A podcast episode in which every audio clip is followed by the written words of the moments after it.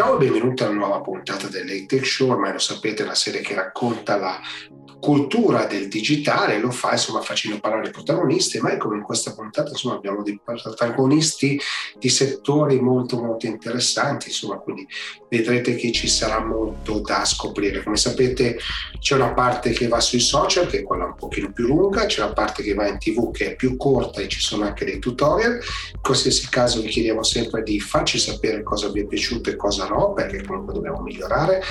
E come sempre, visto che siamo sui social, metterci like e quant'altro. Ringrazio anche tutti coloro che stanno ascoltando il podcast, è stata un'esplosione di successo in questi ultimi due mesi, quindi veramente grazie, grazie mille. Non perdiamoci chiacchiere e partiamo. Sono qui con Ivan Mazzolini di Floy per capire un po' cosa sta facendo questa banca, che è una banca innovativa e rivoluzionaria, puntata sulla sostenibilità e sulla tecnologia, no? Sono forse i vostri temi, temi principali, o sbaglio, Ivan?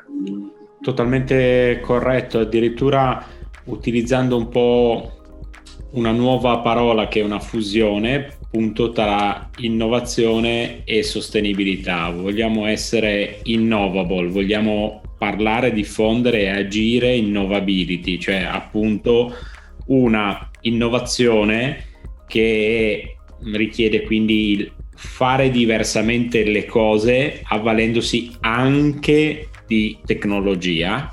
Ma innovazione a trecentosessanta gradi non è solo tecnologia, nel nostro caso ha una fortissima componente anche tecnologica, con il fine ultimo di cambiare le cose per meglio, per l'esperienza delle persone, ma anche e al tempo stesso soprattutto per l'ambiente. Sai bene quanto è grave e importante la crisi climatica in atto.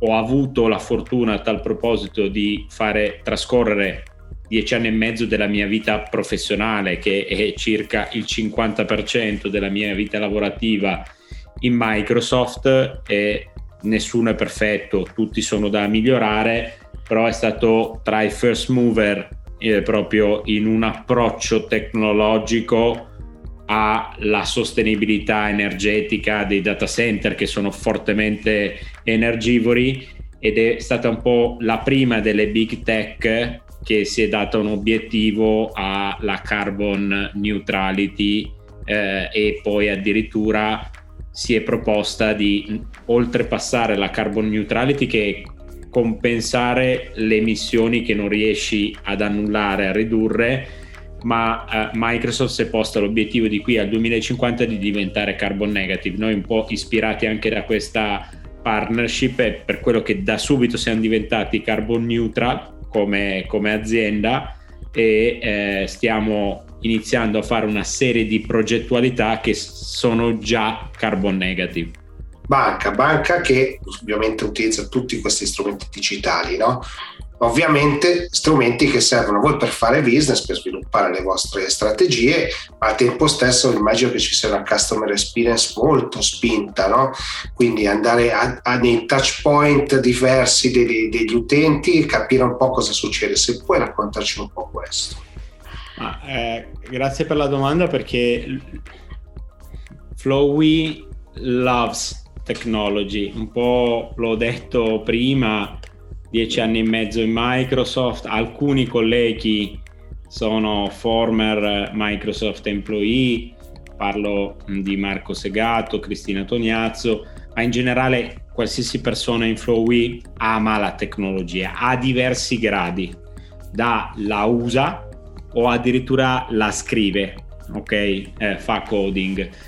Eh, Flowy usa ampiamente la tecnologia sia nella relazione con le persone all'esterno, quindi parlavi di touch point, dai digital creators a una serie di anche utilizzo, siamo, abbiamo usato in maniera intensiva l'artificial intelligence per fare delle transition sviluppate dall'artificial intelligence in uno spot, eh, vero e proprio spot, il primo eh, con cui Flowy si è presentata A, a, al mercato Together We Flow. ehm, L'experience che hai detto nella app, l'utilizzo delle A I nel, nell'onboarding, e altre cose di, di questo genere qui, piuttosto che i controlli sull'antiriciclaggio, l'antifrode, ehm, fino a proprio come siamo strutturati, direi radicati, e che tipo di organizzazione abbiamo adottato. Ti parlo che Flowy è più con, confrontabile, paragonabile a una software company o tech company che a una banca. Eh, o Immagino una... che siate una data driven company sotto tutti i punti di vista. Totalmente, totalmente. Abbiamo avuto un approccio molto radicale e forte nei confronti del cloud, dove siamo il primo e unico player finance in Italia full cloud, perché altri hanno dichiarato ma hanno ancora il servizio di core banking in modalità on-premise, cioè in data center fisici locali. Eh, Flowy è, è end-to-end, tutta Flowy è in cloud e nella modalità più evoluta eh, di software as a service o platform as a service. L'architettura tecnologica che utilizza Flowy eh, è chiaro che lo dico io, ma te lo farei dire dalle persone di PricewaterhouseCoopers che hanno fatto la, l'assessment tecnologico. Uh, i, i senior partner hanno dichiarato che no, non avevano mai visto un'architettura tecnologica così uh, innovativa come quella che hanno visto di Flowy, perché abbiamo fatto utilizzo veramente a piene mani uh, di tutto lo sviluppo architetturale a microservizi, uh, enfatizzato ulteriormente uh, dalla logica Kubernetes, container, Docker uh, e quant'altro, consentendo quindi, perché è così importante questa infrastruttura architettura tecnologica? Perché determina molto il tuo modo poi di operare. Eh, abbiamo abbracciato pienamente, siamo una lean and agile organization, non abbiamo un organigramma eh, classico, piramidale, le caselle, parliamo di perspective, eh, ci sono nomi un po' fancy, come ad esempio il mio Cultural Energy Orchestrator, che non è Chief Executive Officer. Eh, gli altri leader delle perspective si chiamano Experience Design, Value Ecosystem, Happiness and Services and Augmented Intelligence, e al centro Culture Studios. Eh, c'è sinergia e interconnessione tra tutte queste perspective.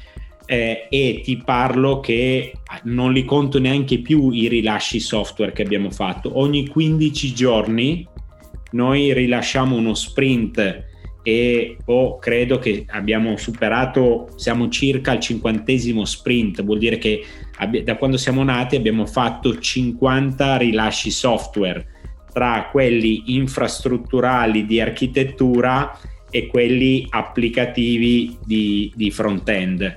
Um, abbiamo la capacità di intervenire eh, nella bug eh, fixing e correction a seconda dei casi in tempi minuti, eh, perché eh, adottiamo, a differenza di quello che è il classico mondo aziendale dove c'è una linea di developer di production e una linea di maintenance che spesso sono disgiunte, nella nostra chi ha codato è referente anche per il bug fixing, quindi sono anche stimoli a codare molto bene, perché se non codi bene il fixing e il running di quella roba ti ritorna, ti ritorna a te. Ecco, quindi ti dico una flow, ecco, gran parte non si vede fuori all'esterno, ok, si vede più il, il nostro innovability, si vede molto più la sustainability, no? L'approccio eh, green e sustainable di Flowy eh, riverbera di più verso l'esterno, ma questo è molto, dicono gli anglosassoni, rooted, eh, eh, radicato in un approccio tecnologico veramente molto molto innovativo.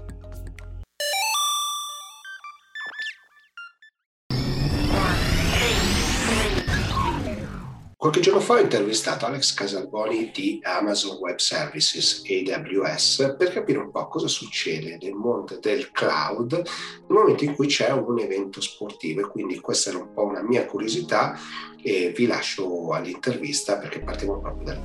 In questo periodo voi siete molto attivi, no? Lo sport è diventato molto molto importante. Ci puoi raccontare, Alex, che cosa state facendo? Sì, guarda, ci sono mh, tantissimi fronti su cui il cloud sta supportando e in un certo senso quasi cambiando, no? Migliorando e aiutando i team e le leghe a, a migliorare gli sport. Secondo me ci sono diversi fronti, nel senso che c'è un fronte molto vicino a ciò che vivono i fan, no? Ciò che viviamo noi che guardiamo gli sport eh, da casa, e quindi possiamo vedere per esempio ehm, grafiche in sovrimpressione, statistiche, eh, prediction, no? Quindi previsioni, non so, sul giocatore che sta per eh, fare gol, allora vedi che ha l'ottantasette per cento di probabilità di segnare, oppure altre statistiche, non so, sul mondo della Formula uno o insomma di altri sport che noi possiamo guardare da casa e quindi che ci migliorano eh, l'esperienza in quanto spettatori. E poi ci sono altri due fronti che, se vuoi, sono un po' meno nascosti, scusami, sono un po' meno visibili da, dai fan, ma sono altrettanto importanti. Ehm, per esempio, uno è quello eh, della messa in sicurezza degli atleti, del miglioramento delle condizioni di salute, per esempio tramite simulazioni. Anche qui si parla sempre di ambienti virtuali, di simulazioni, di eh, tecnologie di H P C o High Performance Computing, in cui si fanno simulazioni virtuali. E, e c'è un terzo fronte che secondo me è molto interessante, che letteralmente, come direbbero in America, it's changing the game, cioè sta proprio cambiando eh, il gioco, sta cambiando lo sport, eh, e questo lo vediamo per esempio nelle, non so, nelle nuove macchine, nelle nuove auto che sono state progettate per la stagione duemilaventuno della Formula uno, oppure per le nuove eh, barche, no, della Coppa America. Insomma, ci sono proprio dei, dei salti tecnologici che sono abilitati dalle tecnologie cloud, dall'analisi dei dati, dal big data e dall'intelligenza artificiale, e in questo sicuramente il cloud ha un ruolo abilitante, eh, non solo in quanto è possibile farlo grazie al cloud, ma anche in, in termini di tempi, di tempistiche, perché se ci pensi eh, la velocità nel business conta tantissimo, e conta a maggior ragione anche nel business degli sport, eh, perché eh, insomma le stagioni sono velocissime, ci sono partite o match o gare eh, in tutti gli sport, no? Tutte le settimane. Poi ci sono pochi mesi in cui i team possono riassemblarsi e eh, non so, progettare una nuova macchina, fare un po' di tuning, eh, e questi sono anche i tempi, chiamiamoli morti, in cui eh, insomma si possono eh, iniettare, non so, innovazioni o nuove regole o nuove Eh, analitiche o statistiche interessanti per l'esperienza dei fan. Quindi insomma riuscire a farlo velocemente, insomma il cloud sicuramente aiuta. Il cloud aiuta, e la sete dei, dei, dei fan ovviamente è, è in grande crescita, nel senso che una volta che scopri che puoi avere una serie di informazioni ne vuoi sempre di più, no? Quindi questo aspetto sicuramente aumenta ancora la velocità di introduzione dell'innovazione. Sì, i fan lo, lo richiedono, e ci sono sport che si prestano a questo. Se ci pensi, eh, ci sono sport, insomma, la cui complessità, mi viene da pensare alla Formula uno, è molto strategica, eh, e quindi per esempio il team della Formula uno ha proprio come obiettivo quello di rendere eh, i match, le gare più comprensibili, più facili da seguire, ma anche più interessanti, più interattive, no? In cui puoi capire le decisioni strategiche che vengono prese ai box, no? Quando il pilota parla con eh, le persone ai box, vengono prese tante decisioni che, insomma, storicamente mh, è difficile intuirle o è difficile immaginarsele. E, con questi dati, per esempio, ci sono centinaia di sensori in ogni macchina che possono essere raccolti ogni secondo, gigabyte e gigabyte di dati. Ehm, Ma secondo me c'è una storia ancora più interessante che riguarda proprio la Formula uno, che è, ehm, cioè, tu, tu devi pensare, ci sono cinquecento milioni di fan che a ogni gara della Formula uno eh, no, eh, si mettono a guardarla, vogliono capirla e vogliono ehm, soprattutto riuscire a vedere quei momenti, no, di ruota a ruota, i sorpassi, quelle sono le parti salienti, le parti più, anche più divertenti per un fan.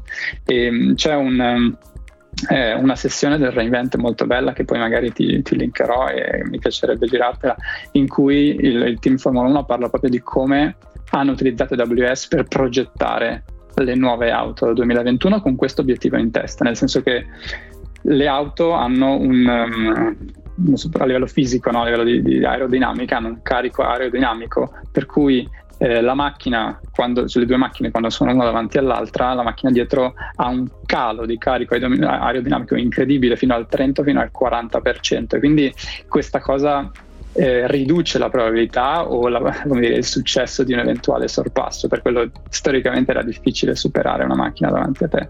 Ecco, con questa idea, no, di massimizzare il numero di sorpassi, di massimizzare in sicurezza ovviamente eh, le azioni salienti, sorpassi in curva, tutte queste cose qua, si sono messi a riprogettare completamente la struttura dell'auto per fare in modo che il, um, queste perturbazioni aerodinamiche, anziché andare direttamente verso l'auto dietro di te, vanno più verso l'alto, e quindi il... Um, come dire, il, il, la diminuzione di carico aerodinamico passa dal trenta-quaranta per cento a solamente il cinque o il sei per cento, e, e questo è un cambiamento epico, e lo vedremo e lo stiamo vedendo in questa stagione duemilaventuno. Pensa che prima di usare A W S i ragazzi della Formula uno utilizzavano ehm, un supercomputer, chiamiamolo così, di venti core che loro tutte le notti assemblavano e poi disassemblavano la mattina per fare queste simulazioni, perché oltre alla gar- la galleria del vento, che è il modo tradizionale eh, un po' più classico in cui poter fare simulazioni nel mondo reale da circa dieci quindici anni,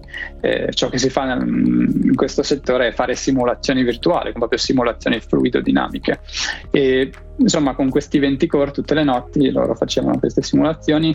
Poi a un certo punto hanno iniziato a farle su A W S con un cluster di duecento core, e, e questo era già duemila volte più veloce di ciò che avevano eh, on premises, quindi era già stato un cambio epocale, ma non bastava, perché anche con questi duecento core ci mettevano circa quattordici ore per fare una singola simulazione con una singola macchina, figurati quanto ci mettevano con due macchine.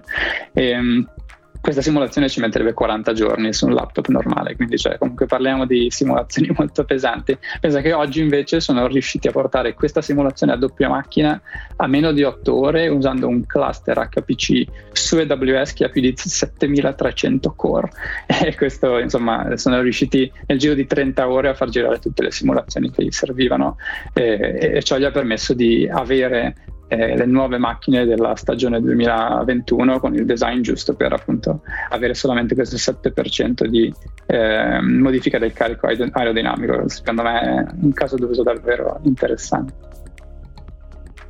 Assolutamente, e poi qui stiamo parlando ovviamente di massimo della tecnologia spinta alla prestazione, no? Cioè quindi il top nel top, no? Perché ovviamente niente è più eh, diciamo challenge sfidante della, della, della Formula uno, no?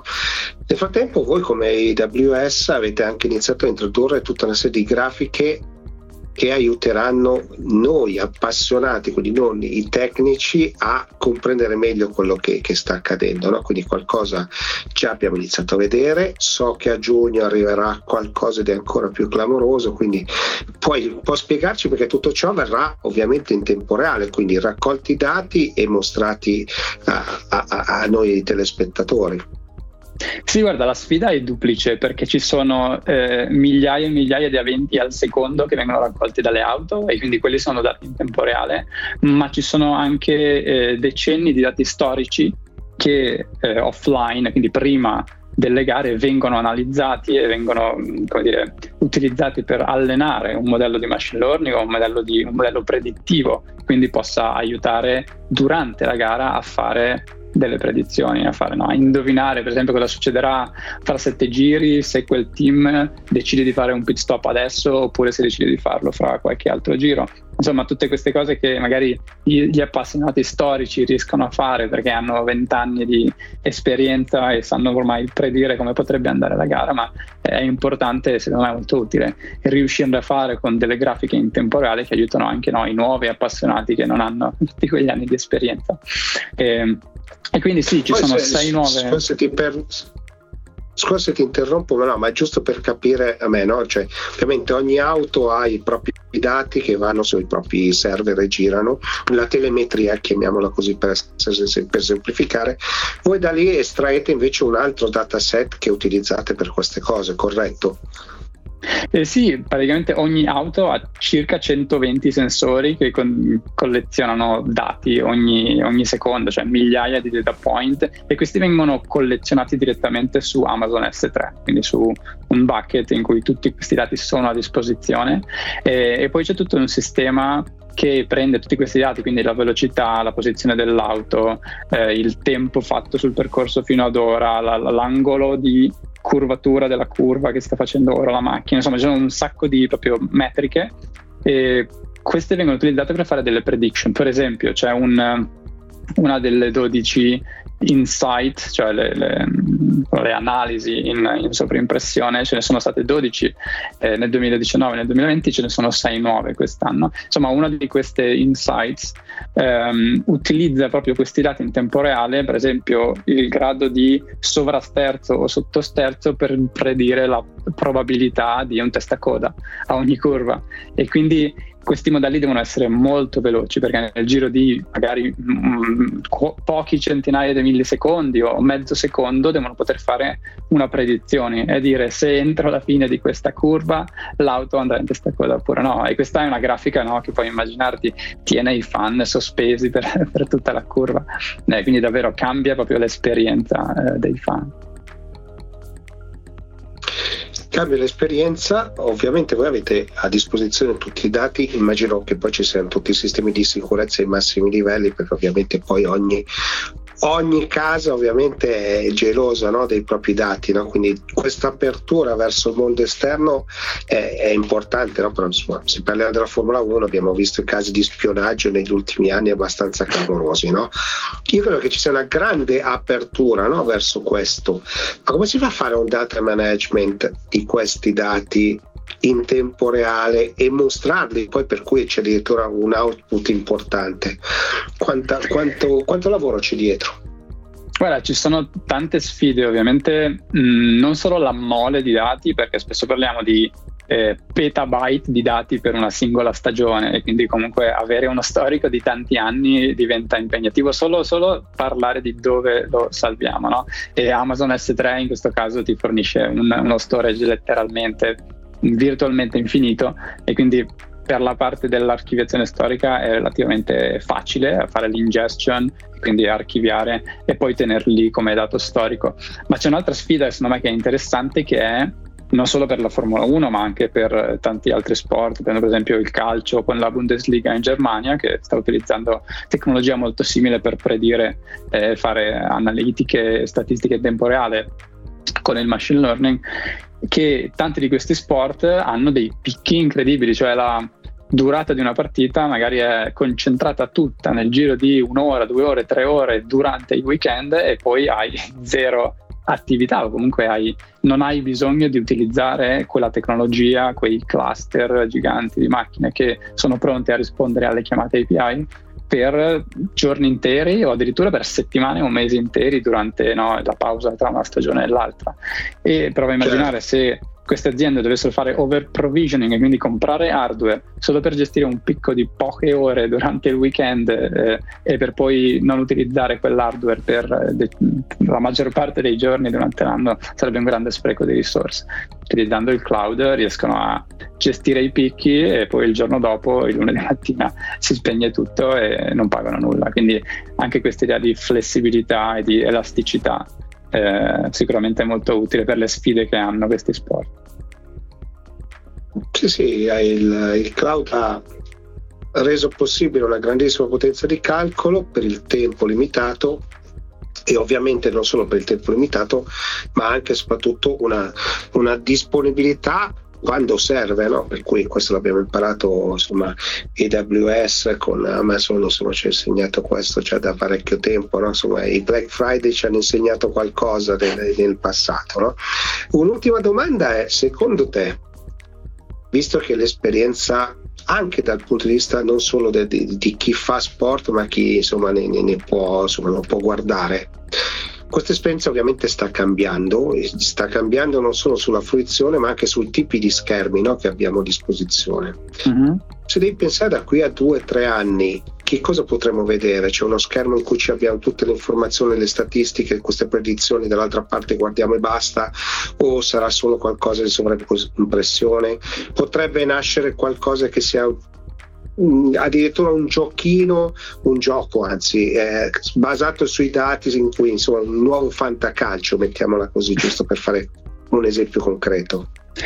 Secondo me è possibile. Ehm, sicuramente oggi i consumatori anche del, degli sport sono abituati ad avere i dati a disposizione, sono abituati a avere disponibilità on demand di questo tipo di informazione, cosa che magari dieci anni fa aspettava il lunedì mattina di vedere i risultati sul giornale o sulla gazzetta, insomma. Quindi eh, è cambiato anche il, proprio la mentalità del consumatore, che si aspetta e eh, ha un certo tipo di aspettativa verso i dati in tempo reale, l'applicazione sul telefono in cui hai tutti i risultati, magari la notifica push in cui a ogni gol mi arriva la notifica sul telefono. Quindi sicuramente, cambiando le aspettative, cambieranno anche ehm, insomma le funzionalità, i business model o le opportunità, come dicevi tu.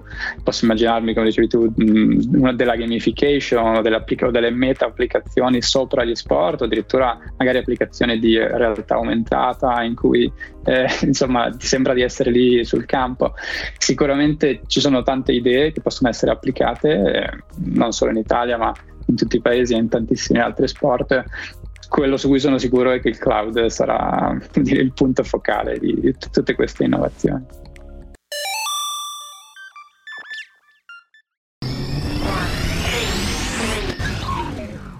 Sono con Andrea Diazzi di Liferay, perché voglio un po' esplorare il mondo della digital experience, quindi customer experience che ormai è diventata totalmente digitale, no? E quindi partiamo proprio da qui e capiamo che cosa intendete voi per digital experience e se le aziende italiane le stanno realmente perseguendo o è solo insomma un, un'idea.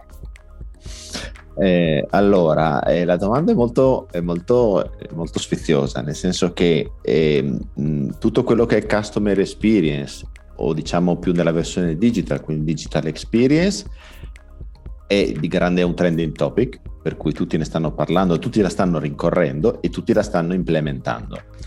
Una co- la digital experience è un concetto molto vasto, per cui possiamo parlare di una digital experience di livello basic, base, molto essenziale, povera, ma comunque digitale, o possiamo parlare di una digital experience ricca, eccellente, moderna, coinvolgente. E eh, io punterei eh, su la, questa. La, la risposta è sì, è in Italia o in generale la customer experience o la digital experience è un obiettivo, molti ci stanno lavorando, abbiamo un, un livello di digitalizzazione abbastanza elevato, soprattutto nella parte del, del settore privato, ma eh, il lavoro che rimane da fare è alzare il livello di questa customer experience. Non è solo una cosa è disponibile, è disponibile digitalmente, ma non solo, ma è anche disponibile eh, in maniera facile, interattiva, semplice, personalizzata e che crea, crea diciamo, vada al di là delle aspettative dell'utente. Ah, mi è piaciuto questo aspetto, perché stavo proprio intervenendo di dirti, ma oggi noi utenti, clienti, eh, cittadini che ci interfacciamo sulla P A, abbiamo alzato moltissimo, no, l'asticella di che cosa pretendiamo, in che tempi li pretendiamo, no? Eh, vi state rendendo conto che c'è una, insomma, ci sta muovendo qualcosa anche verso il versante de- delle aziende e delle pubbliche amministrazioni, oppure no? È indubbio che il versante delle aziende è più avanti, perché sono spinte da, non so, dal business, da, da redditività, da aumento delle vendite, quindi c'è un motore molto importante. Ehm, la, il trend che stiamo riscontrando um, con i nostri clienti della pubblica amministrazione è eh, che si sono, la pubblica amministrazione si è resa conto che non serve solo digitalizzare il servizio, ma serve eh, avvicinarsi alle aspettative tremendamente alte che hanno i cittadini come me o come te, perché usufruiscono di esperienze digitali nel settore privato. Quindi ci stiamo abituando molto bene a comprare online piuttosto che a, a, a rinnovare delle sottoscrizioni di luce, gas, eh, eh, online e, e ci aspettiamo eh, una customer experience simile nel servizio pubblico, che ovviamente in Italia l'esperienza del cittadino in, in termini di servizi pubblici non è storicamente positiva, no? E quindi c'è questo gap enorme, quindi gli enti pubblici si sono resi conto che devono andare incontro a aspettative così alte e quindi sono spinti in questo processo. Ci sono enti pubblici come ad esempio il Comune di Milano che hanno avviato questa filosofia per cui i servizi a disposizione del cittadino tendono a questa fantastica user experience a cui siamo abituati nel settore privato, che probabilmente è irraggiungibile, ma comunque eh, ci si può avvicinare. Per fare questo non servono solo, bisogna solo cambiare le modalità, bisogna cambiare gli obiettivi. L'obiettivo prima della pubblica amministrazione era fornire un servizio online, così lo puoi fare online. Adesso l'obiettivo diventa offrire un servizio online facile, comodo, rapido, che vada al di là delle aspettative e che comunque crei anche engagement, questa parola che è sempre usata nel settore privato, l'engagement del cliente, no? La fidelizzazione, che il cliente parli bene della tua azienda, molto contento, il servizio funziona molto bene. Avere questo engagement nel settore pubblico alcuni anni fa non, non ci si pensava, non era importante, l'importante era puramente dare il servizio. Adesso no, Le, bisogna creare un engagement in modo che il cittadino faccia, sia, inv- sia invogliato e non obbligato a fare tutta una serie di operazioni digitali, non solo, mentre le fa gli venga voglia, esagero per rendere il concetto, di farne altre. Ah, è stato così facile rinnovare un tal documento, sai cosa ti dico? Adesso anche quell'altro che sempre facevo un altro modo lo faccio, perché e quindi eh, c'è una eh, come dire un, un tentativo di, di, di, di, di promuovere sempre di più servizi pubblici come se fossero prodotti di aziende private, con una diciamo un motore dietro diverso. Il pubblico è dare un servizio, il cittadino deve essere contento, il cliente deve comprare di più perché non c'è il parametro diciamo del business, no?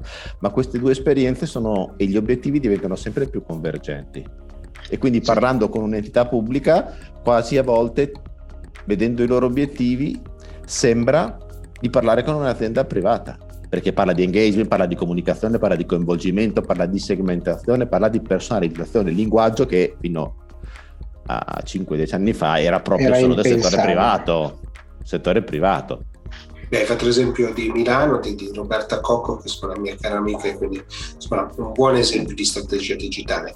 Vorrei un po' capire questo, però io sono Gigi quando mi interfaccio con un'azienda, quando mi interfaccio con, inter- con una pubblica amministrazione, insomma sono sempre io, però ho mille sfaccettature diverse. Come si fa a gestire questo?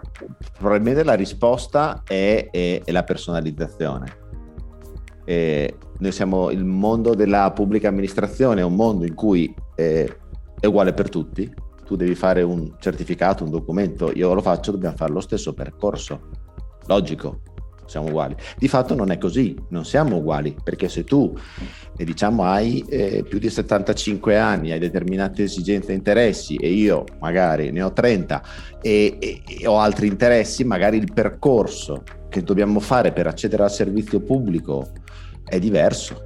Magari tu hai bisogno di una experience diversa, hai bisogno più semplice, con bottoni più grandi perché magari non vedi bene, e non si può a- aspettarsi l'agilità digitale di una persona di una certa età rispetto a, a-, a un ragazzo. Per cui anche lì eh, la capacità di eh, segmentare l'utenza in base alle loro esigenze e alle loro caratteristiche, che è un primo step. Poi c'è un secondo step che è non solo in base alle loro caratteristiche, ma in base ai loro comportamenti, e in questo caso entra il concetto della segmentazione dinamica. Quindi io appartengo a un segmento non perché abito in un comune, ho una certa età o faccio un certo lavoro, appartengo a un segmento perché i miei comportamenti online dell'ultimo mese dimostrano che sono interessato a determinate cose, e quindi eh, l'esperienza me le fornisce in prima linea, è più facile accedere, e quindi quello che vedo io è personalizzato rispetto a un altro utente. E quindi person segmentazione sia statica che dinamica, in modo che eh, non offriamo servizi digitali eh, da teenager a persone che hanno più di settanta anni, ad esempio. Che le faccio un esempio che è abbastanza comprensibile, ma questo è declinabile in vari ambiti. Quindi quello che fate voi è esattamente questo, Andrea, no? Cioè riuscire ad andare a, ad individuare il pubblico a cui ci si deve rivolgere. Eh, diciamo che noi, eh, noi siamo lo strumento, lo strumento attraverso il quale eh, diciamo il, chi gestisce la piattaforma, che può essere nel caso che abbiamo fatto prima il Comune di Milano, piuttosto di un sistema sanitario o un'azienda privata, attraverso lo strumento Liferay e della nostra piattaforma può creare questi segmenti, verificarli, monitorarli e scegliere il messaggio, l'esperienza, il journey per ognuno di questi. Ovviamente questo noi non lo facciamo perché chissà chi sono i segmenti rilevanti, chissà che cosa si aspettano di segmento, questo ovviamente è l'azienda o l'ente pubblico. Noi mettiamo a disposizione lo strumento. Vuoi segmentare in base al comportamento degli ultimi dieci giorni, chi si è collegato per verificare lo stato dell'autostrada, il traffico, quant'altro? Questo è il segmento di quelli che sono stati attivi negli ultimi giorni su, questo, su questa tematica. Poi tu decidi cosa fare vedere in prima linea a questo segmento. E quindi noi diamo lo strumento, poi come è utilizzato lo strumento spetta al, diciamo, al, al titolare del business. O chiaro, no, no. Chiaro, però se uno ha uno strumento facile che permette di fare queste cose, se ha un'idea a monte valida, una strategia interessante, poi riesce a comunicare in modo corretto, no? Perché poi in realtà stiamo parlando di grande comunicazione con i clienti, no? Quindi modo di interagire con i clienti. E vedi in questo caso qualche settore più interessato, qualcuno che si sta svegliando adesso, qualcuno che è ancora sonnolente? Eh, diciamo che eh, quelli che vanno più veloce sono più veloci in questo ambito sono sicuramente quelli con un livello di digitalizzazione più elevato, che sono sicuramente il settore finanziario, assicurativo e sicuramente anche l'ambito, tutto l'ambito retail, sicuramente retail. Poi ci sono altri settori tipo il manifatturiero che sono un po' più lenti, sono un po' più lenti in questa, nel livello di digitalizzazione. E, e poi c'è l'amministrazione pubblica che anche per definizione è lenta su questo aspetto e quindi sicuramente è indietro su questa cosa, ma e ci sono segnali, segnali molto, eh, molto positivi. Eh, ogni settore eh, è una storia a parte, perché innovazioni digitali in termini di customer experience in settori avanzati possono essere banali per quel settore ma rivoluzionarli per un altro. Certo, quindi il piano è ovviamente diverso e a seconda proprio non solo del settore, ma magari anche dei segmenti del settore, no? Se pensiamo al finanziario, finanziare una banca ha un certo tipo di esigenza, chi deve fare investimenti in un'altra, quindi anche lì poi insomma si rimischiano un po' le carte, no? Quindi sì, assolutamente. Questo... Ci sono settori che, eh, in cui la digitalizzazione non è solo un miglioramento dell'esperienza, ma è anche una questione di sopravvivenza. Cambia il modello di business della banca, dell'assicurazione, queste purtroppo stanno aprendo un sacco di filiali, cambia il modello e quindi lì forse loro sono più avanti perché è una necessità vitale. Chiaro. O cambiano il modello o i costi delle filiali piuttosto che della banca classica e fa andare, li fa andare in bancarotta, per cui devono farlo. Per altri settori forse non è così impellente, è piuttosto un mancato guadagno, un mancato di, di uh, opportunità, sfruttare un'opportunità di vendere di più, di incrementare le vendite, ma comunque se non la sfrutto comunque ho comunque un livello di vendita accettabile, quindi c'è una meno sensazione di, di, di urgenza per questi aspetti, per determinati settori, che può essere settore agricolo, settore manufatturiero alimentare o piuttosto, non so, settore della, della pesca o cose del genere, che hanno realtà molto diverse. Noi sempre quando Chiaro. pensiamo a digitalizzazione pensiamo ai servizi al cittadino, all'assicurazione della banca e a comprare online marche conosciute, ma ci dimentichiamo di settori come eh, non so, prodotti per la ferramenta, i chiodi, le, le viti, qualsiasi che, settore che sono, che, sono, che, che sono molto diversi da questo punto di vista, in cui diciamo l'aspetto fisico è ancora importante. Va bene Andrea, allora grazie mille per la chiacchierata, insomma abbiamo toccato vari punti, siamo partiti quasi da, da, da noi cittadini, e però siamo sempre noi persone cittadine che ci interfacciamo con aziende o pubbliche amministrazioni, quindi siamo lì, abbiamo un po' scoperto il vaso di Pandora, insomma, della, de, de, della customer experience, della digital experience, che ormai insomma ci pervade. Quindi grazie di nuovo e voltiamo pagina.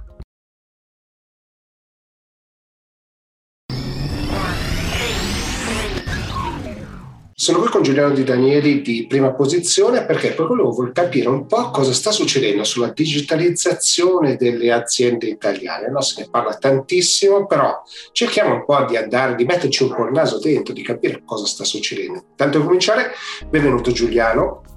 Grazie, grazie per avermi invitato. E, e partiamo proprio da qui, cosa sta succedendo sulla digitalizzazione del paese, insomma delle nostre aziende. Abbiamo visto che c'è stata una grande spinta, ma... Ma allora, in realtà Gigi, devo dirti che la situazione in Italia non è proprio delle più rosee, nel senso che sai che noi italiani eh, partiamo sempre un po' per ultimi, facciamo le cose per ultimi, ci, ci mettiamo sempre un po' in coda rispetto agli altri paesi, sia europei sia mondiali. Questo vale purtroppo anche per la digitalizzazione delle aziende italiane, ok? Basta che vedi anche come sta andando con i vaccini, siamo sempre gli ultimi, ok? Sempre gli ultimi a partire a fare le cose, ok? Per quanto riguarda la digitalizzazione eh, siamo alle solite, nel senso che le aziende italiane sono estremamente indietro, soprattutto le P M I che costituiscono un tessuto portante dell'economia italiana. Le P M I sono il novantotto, il novantanove per cento forse del tessuto industriale italiano e queste sono estremamente indietro. E per estremamente indietro intendo che tantissime, il settanta per cento, non ha ancora un sito internet. Un sito, quindi non parlo neanche di e-commerce, ma proprio un sito internet, cioè della serie mondo esisto, mondo ci sono. Ok, quindi eh, siamo proprio alla preistorica, okay? Cioè, ai, ai tempi della preistoria.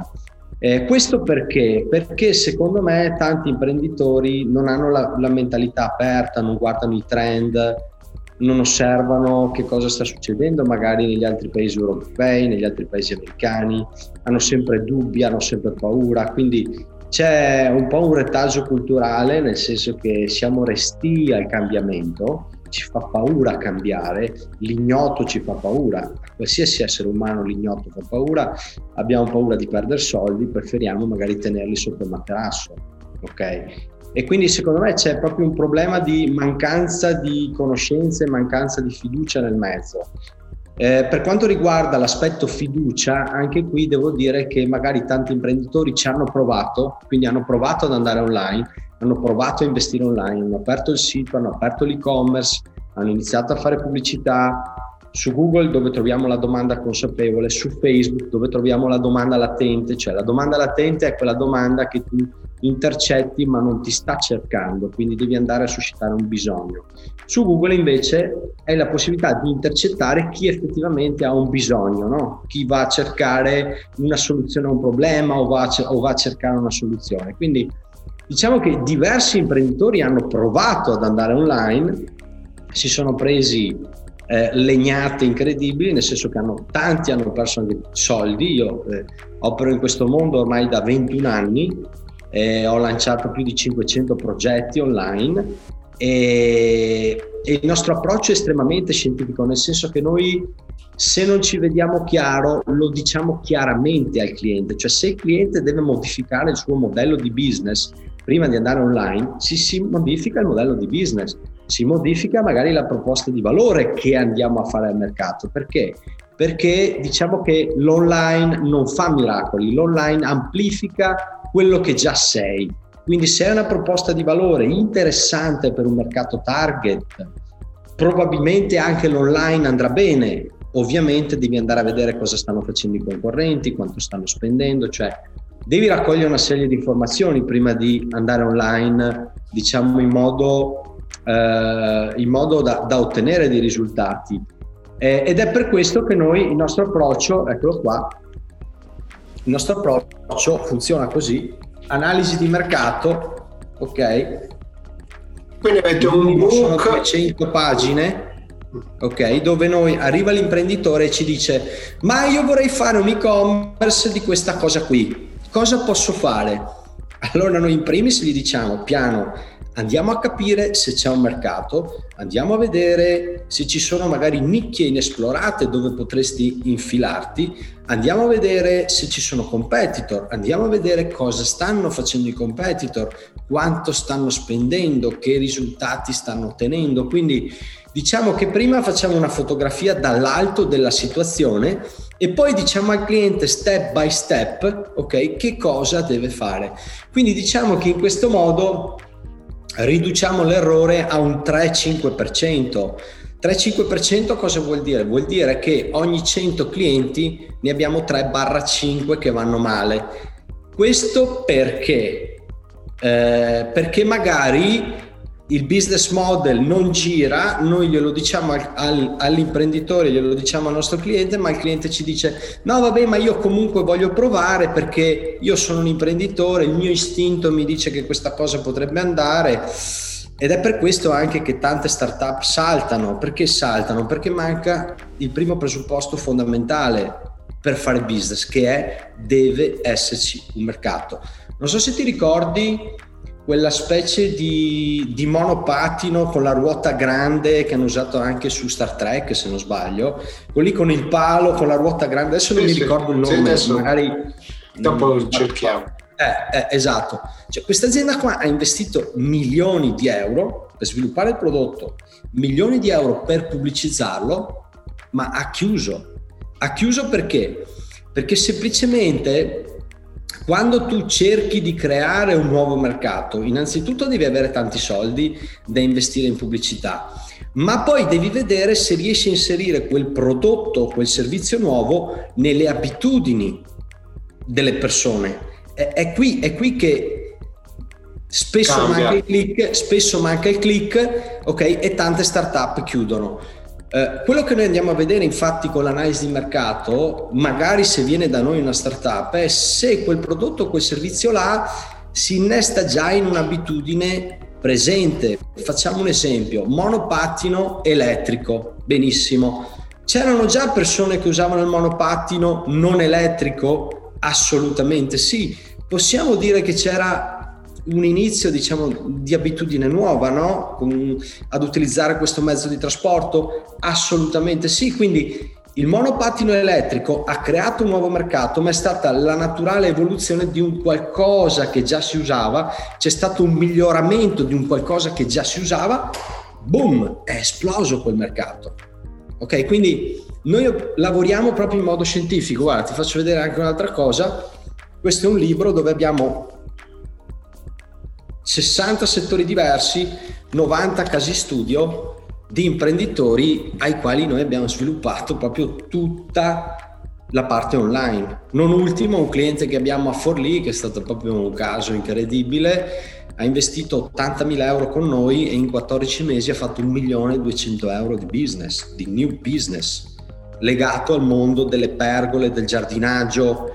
Fatalità, partito a maggio dell'anno scorso, trend crescente, Covid, gente sta in casa e quindi abbiamo intercettato il trend, abbiamo iniziato a fare pubblicità a martello, abbiamo costruito un'offerta di valore interessante per il pubblico target e lì gli arrivano duecento trecento contatti al mese.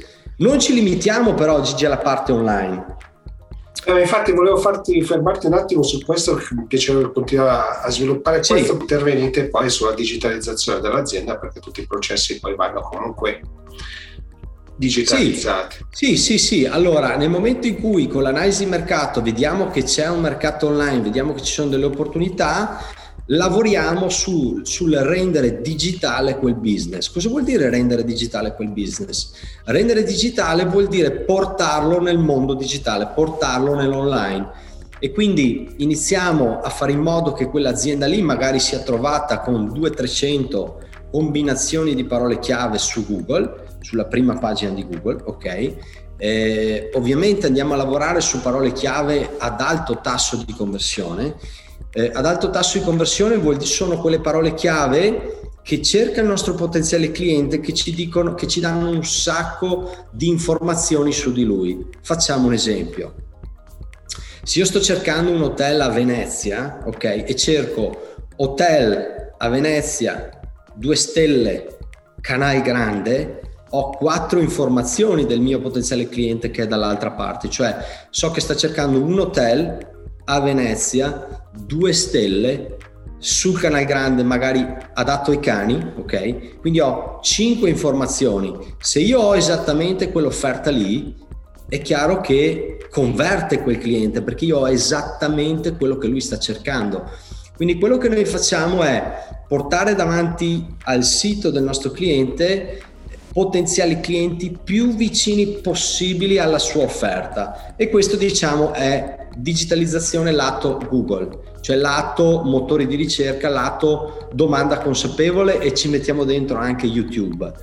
Poi invece c'è tutta la parte digitalizzazione sui social, dove diciamo che eh, la fa da padrone un po' eh, Facebook, perché Facebook, voglio dire, a Facebook, a Instagram, ok?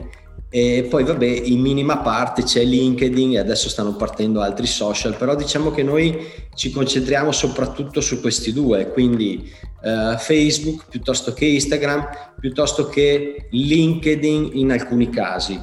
E quindi anche là abbiamo un processo di digitalizzazione che consiste nel far vedere al mondo che quell'azienda lì esiste, con un sistema di comunicazione periodico su questi social che solitamente è giornaliero, giornaliero, devi essere presente day by day, ok?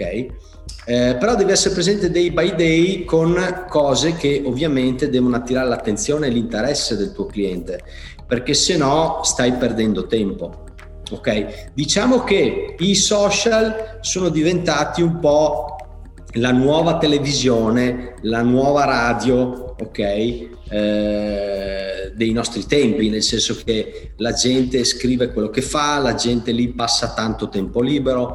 Considera che su Facebook mediamente le persone passano due o tre ore al giorno in micro momenti.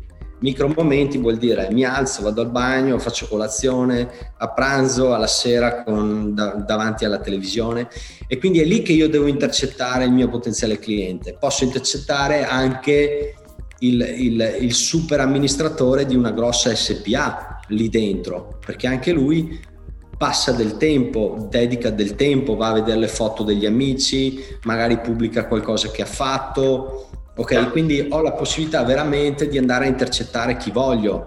E poi la cosa interessante dei social è che io, una volta che ho definito, ho spiegato bene al social le caratteristiche del mio target, vado proprio a individuare quello.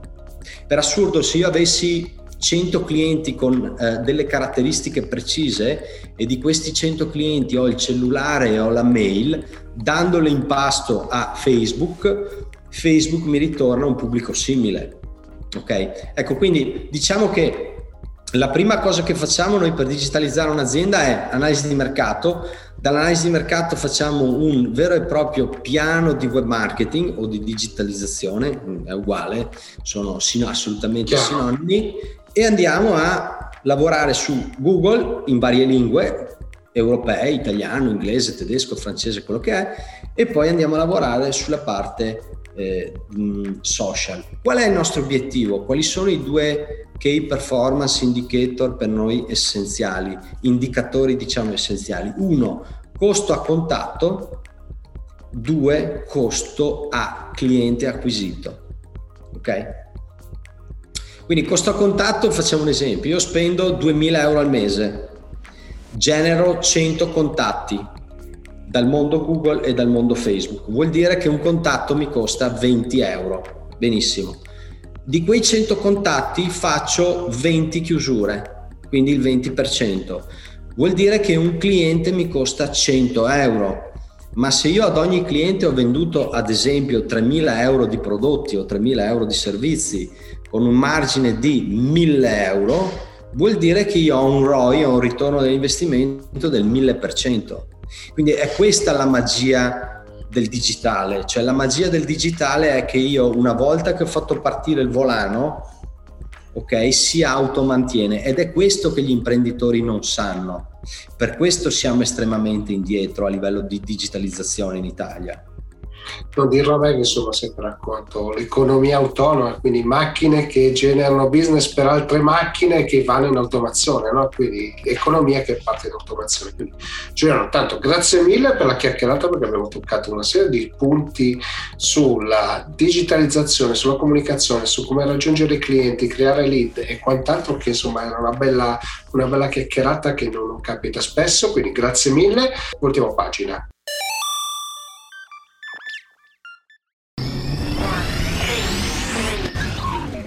Bene, siamo giunti al termine anche di questa puntata del Late Show, speriamo insomma che vi sia piaciuta, abbiamo toccato vari temi.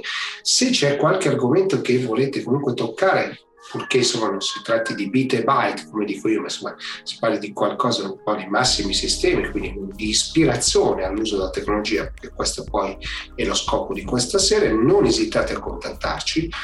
Come sempre vi invitiamo a condividere, mettere i like, insomma far circolare il nome dell'Late Show se vi è piaciuto, se non vi è piaciuto insomma fateci sapere che cosa non avete gradito, insomma perché dobbiamo migliorare. E non mi resta altro che darvi appuntamento alla prossima. Ciao!